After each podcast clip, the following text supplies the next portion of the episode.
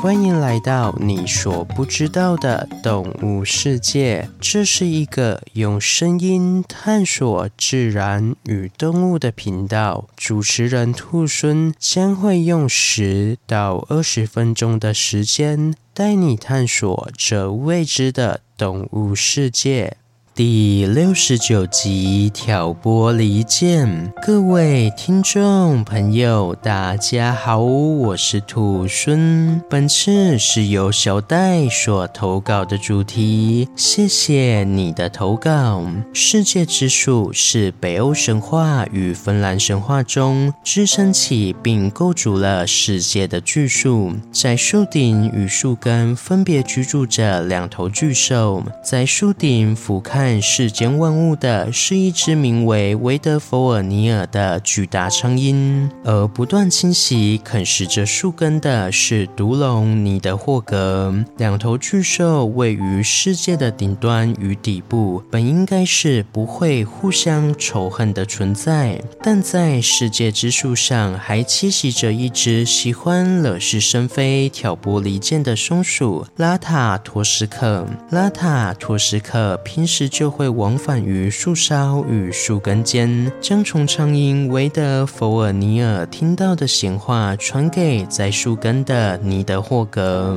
于是便造成了两头巨兽的互相猜忌且仇恨。虽说神话里的松鼠喜欢挑拨离间，但这也从反面意味着松鼠的智商是相当高的，否则根本无法做到这样的举动。不过，请各位位朋友。不要误会，兔孙这里只是要表达松鼠是很聪明的，但把智慧运用在这种事上是相当不好的哦。好了，那我们就开始介绍今天的主角松鼠吧。松鼠分类在啮齿目松鼠科中，而松鼠科是由松鼠亚科和非洲地松鼠亚科共同组成，家族多元且庞大，共有五十八属两两百。八十五种，其足迹遍布南极洲以外的各大洲。虽说我们印象中的松鼠都有条蓬松且毛茸的长尾巴，但这只是整个松鼠家族中的一部分而已。松鼠科的物种，从体长只有十公分、喜欢在树上吃坚果的非洲小松鼠，到善于挖洞且体长七十公分的土拨鼠，都是松鼠家族的一员，可见其多元性是多么的广。另外，松鼠家族的物种也会因为居住环境有不同的特性，例如居住在寒冷北方的松鼠会躲进小窝里冬眠，而生活在温暖南方的松鼠则不会冬眠，是选择将食物储存起来过冬。虽然松鼠根据居住环境在习性上有很大的差别。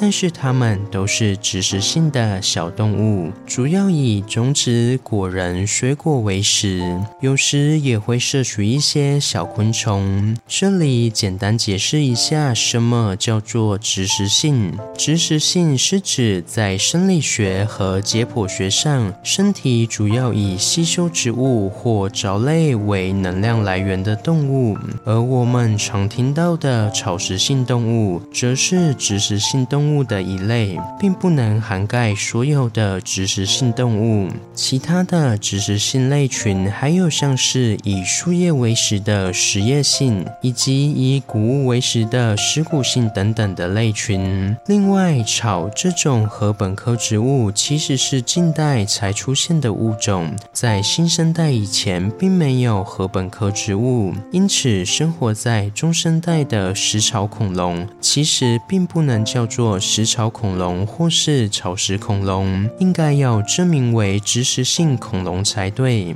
啊！说着说着，怎么谈到恐龙了呢？我们再拉回松鼠身上吧。刚刚有说到，松鼠因为不同的气候有不同的过冬方式，但是过冬是年年都会有的事，因此松鼠为了准备明年、后年的过冬，也会将秋季时找到的食物给。给藏匿起来。而在过去人们的认知中，松鼠藏东西过没多久后就会忘记自己把食物藏在哪里，而且松鼠到处藏东西，必要时真的找得回来吗？关于这个问题，伯克莱加州大学的戴尔加多博士可能给出了答案。之后我们简称为戴尔博士。戴尔博士在《动物行为杂志》上发表表了他的开创性实验。实验早期，戴尔博士就对松鼠是如何储藏食物非常感兴趣，于是就设想，动物如果要藏东西，有两种可能：一种是有一个储藏室，把收集到的所有食物都放在那里；另一种是分散藏匿，把食物分开来藏在各种不同的位置。而松鼠是属于后者，也就是分散型的囤积者。戴尔博士认为，使用这种方法有助于降低风险，也就是所谓的“鸡蛋不要放在同一个篮子里”的概念。但是，松鼠又是如何记住每一个藏宝点呢？还是说，松鼠只是一有东西就随便藏呢？为了探讨这个疑问，戴尔博士邀请了校园中四十五只松鼠来进行实验。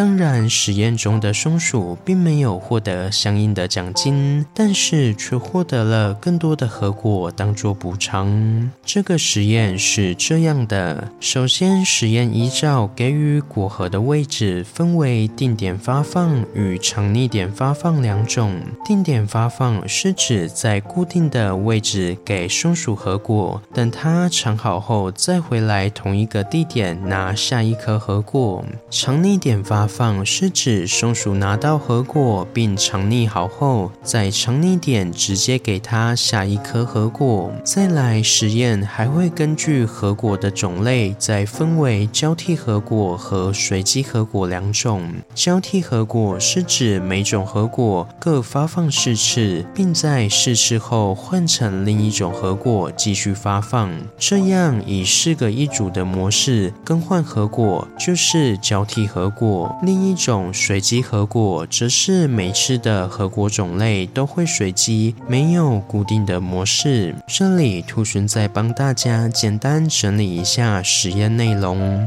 实验不要想得太复杂，其实实验只有两个部分。第一个部分是在固定定点给松鼠交替或随机核果，第二个部分是在藏匿点做相同。的事，一样给交替核果和随机核果。在实验完成后，戴尔博士发现，在固定定点的实验中，松鼠会依据核果种类及营养价值区分藏匿。也就是说，将相貌好的 A 核果都放在一起，相貌差的 A 核果又放在另一边，而另一种类的 B、C、D 核果也会依照同样的方法区分。藏匿这种依据种类及价值去区分的方式，戴尔博士称之为主块法。这种主块法就可以让松鼠做到品质控管与种类区分这样细腻的操作，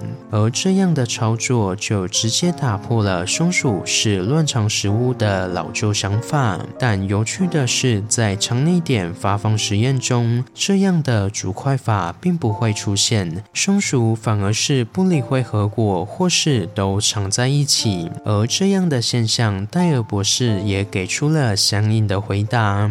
戴尔博士说，在茂密的树林中，有时候食物的选择及数量会非常的多，因此，与其细心藏匿核果，不如去直接探索其他区域，会来得更有效率一些。不过，不管如何，戴尔博士的实验的确打破了我们对松鼠的认知。松鼠在食物稀少的情况下，会采用组块法，将食物分门别类，以更有效记住食物的藏匿位置及品质控管。而这样的行为也显示出松鼠的确是不容小觑的聪明生物呢。好了，今天的故事就分享到这边喽。对松鼠有什么其他的想法？欢迎在底下留言。如果喜欢我的节目，也欢迎追踪、订阅及分享给身边对动物、自然有兴趣的朋友吧。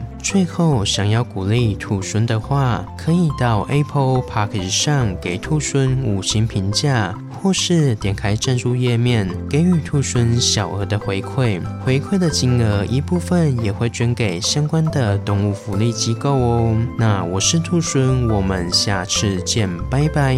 下集预告：京剧脸。